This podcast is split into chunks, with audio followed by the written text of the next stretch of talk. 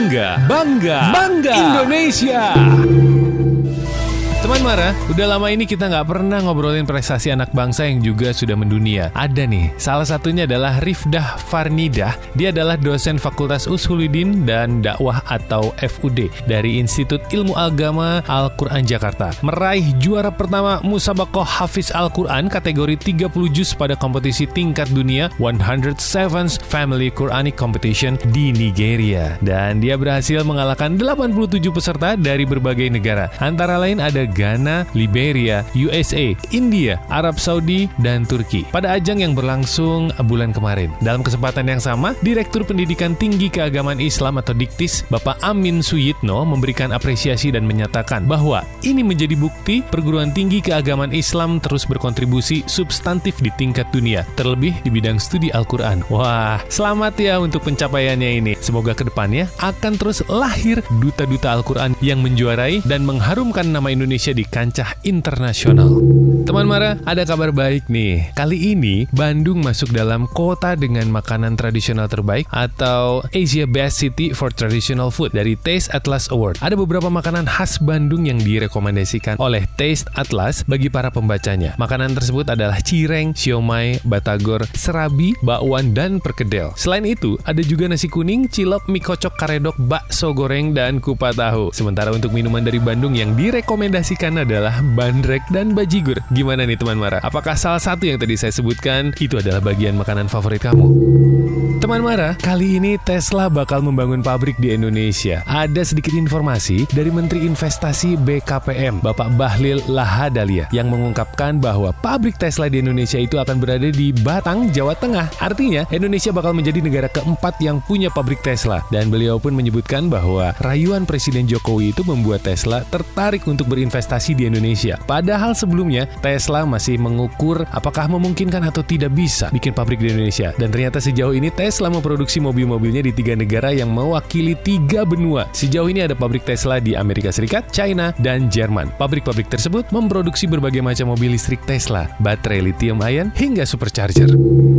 Teman Mara, Indonesia kali ini bakal bekerja sama dengan Korea Selatan dalam memproduksi vaksin berteknologi mRNA hingga transfer teknologi anti-aging. Menurut Dr. Lucia Rizka, rumah sakit ini namanya Cha Hospital Korea Selatan yang sangat terkenal dengan anti-aging dan wellnessnya. Tapi lebih kepada healthy and life expectancy untuk memperpanjang angka harapan hidup. Cha Hospital Korea Selatan diwacanakan membangun fasilitasnya di Bali, Indonesia. Transfer teknologi rumah sakit terkait nantinya akan diarahkan ke Rumah Sakit Umum Pusat Sanglah Denpasar. RSUP Sanglah disebut bisa menjadi senter terrealisasinya kemandirian Indonesia, khususnya dalam pelayanan kesehatan terbaru. Sementara harga layanan kesehatan yang nantinya bekerja sama dengan teknologi Korea Selatan ini kabarnya dipastikan terjangkau oleh masyarakat.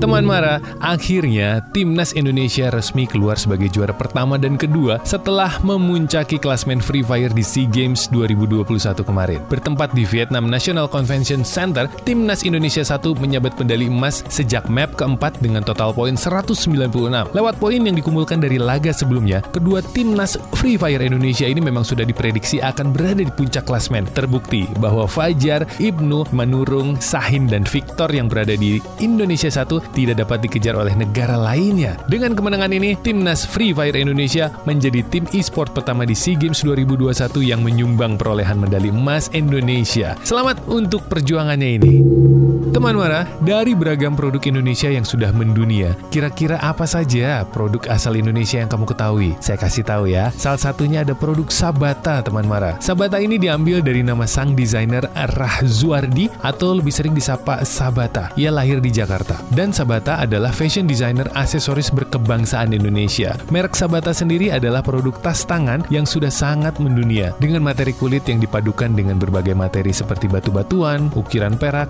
dan lain-lain lain. Sabata benar-benar menonjolkan kekayaan alam Indonesia. Tas-tas Sabata sangat diminati konsumen bahkan mampu menarik perhatian sosialita dunia seperti Katie Holmes dan lainnya. Untuk pasar mancanegara, tas Sabata mudah dijumpai di beberapa kota seperti Mumbai, Hawaii, Roma, Amsterdam, Milan, Keynes, Florence, Sydney, Tokyo, bahkan di Moskow pun sudah ada. Bangga banget untuk kita sebagai bangsa Indonesia. Produk terkenal ini memang ternyata hasil karya putra Indonesia yang bernama Sabata, Rahzuardi Ardi Maya Duyanto. Teman Mara, satu lagi desainer asal Indonesia yang karyanya sudah melanglang buana adalah Nilu. Berdiri sejak tahun 2004, Nilu Jelantik mengawali usaha merancang sepatu, tas, dan sabuk handmade bermerek Nilau. Niat awal Nilu adalah menciptakan sepatu wanita high heels yang super nyaman dipakai, sekaligus mematahkan mitos produk Indonesia itu murahan. Ternyata seorang warga Australia mengagumi produknya lalu menjadi distributornya. Hingga saat ini, selain pemasarannya di Australia, Nilau juga dipasarkan di Eropa dan di Amerika. Koleksi pertama Nilau akhirnya dikenal di Prancis dan di belahan dunia lainnya. Pesanan pun datang hingga 4.000 pasang sepatu, di mana sejumlah pesawat Hollywood papan atas seperti Uma Thurman, supermodel Giselle Bundchen, dan ada Tara Reid juga menggunakan sepatunya. Gimana teman Mara? Apakah kamu sudah menggunakan sepatu merek Nilau? Peter Says Denim mungkin banyak yang belum pernah mendengar nama itu. Ini adalah brand lokal, brand yang sudah mendunia. Kenapa? Karena banyak yang dihasilkan dari brand ini dan ternyata pernah dipakai juga oleh artis luar negeri. Sekilas tentang sejarah Peter Says Denim sendiri memang diambil dari nama sang pemilik yaitu Peter Firmansyah. Tidak butuh waktu lama. Semua ini mampu dicapai Peter hanya dalam waktu satu setengah tahun sejak ia membuka usahanya dari November 2008. Ada produk jeans, kaos, topi, dan lain-lain sebagainya. Dan bahkan pakaian semuanya pun dikenakan oleh kelompok musik luar negeri. Sejumlah kelompok musik ini di antaranya ada Of Mice and Men, We Shoot the Moon, and Before Day Eyes, ini semua dari Amerika Serikat. Dan tentunya ini membuat semua artis jadi pada pengen pakai Peter Says denim. Bukan hanya artis luar negeri, ternyata artis Indonesia pun banyak yang ingin menggunakannya. Para personil kelompok musik ini pun bertubi-tubi menyampaikan kebanggaannya dengan produk asli anak bangsa. Teman Mara, pernah bayangin gak sih kerja di perusahaan Amerika dan perusahaannya adalah perusahaan Elon Musk? Percaya nggak nih bahwa wanita asal Indonesia, Vita Alamsyah, dan dia adalah seorang perempuan Indonesia pertama yang bekerja di perusahaan ternama milik Elon Musk, SpaceX. Uh, dan ditambah ia adalah seorang muslim yang berhijab. Sejak lulus SMA, Vita Alamsyah melanjutkan pendidikan S1-nya di University of Maryland, Amerika Serikat. Tak hanya di situ, Vita kemudian mengambil program S2 di MIT, yaitu dengan mengambil jurusan Supply Chain Management di tahun 2020. Setelah menyelesaikan pendidikan S2-nya, Vita tergabung sebagai Supply Chain Reliability Engineer 2 di SpaceX, perusahaan milik Elon Musk sejak Agustus 2021 hingga saat ini. Saat pertama kali masuk SpaceX, Vita beberapa kali menyinggung soal alasannya memakai hijab selama bekerja. Dan beruntungnya, seluruh karyawan dan bahkan ownernya Elon Musk sangat memahami pilihannya sebagai muslim yang berhijab. Uh, keren banget.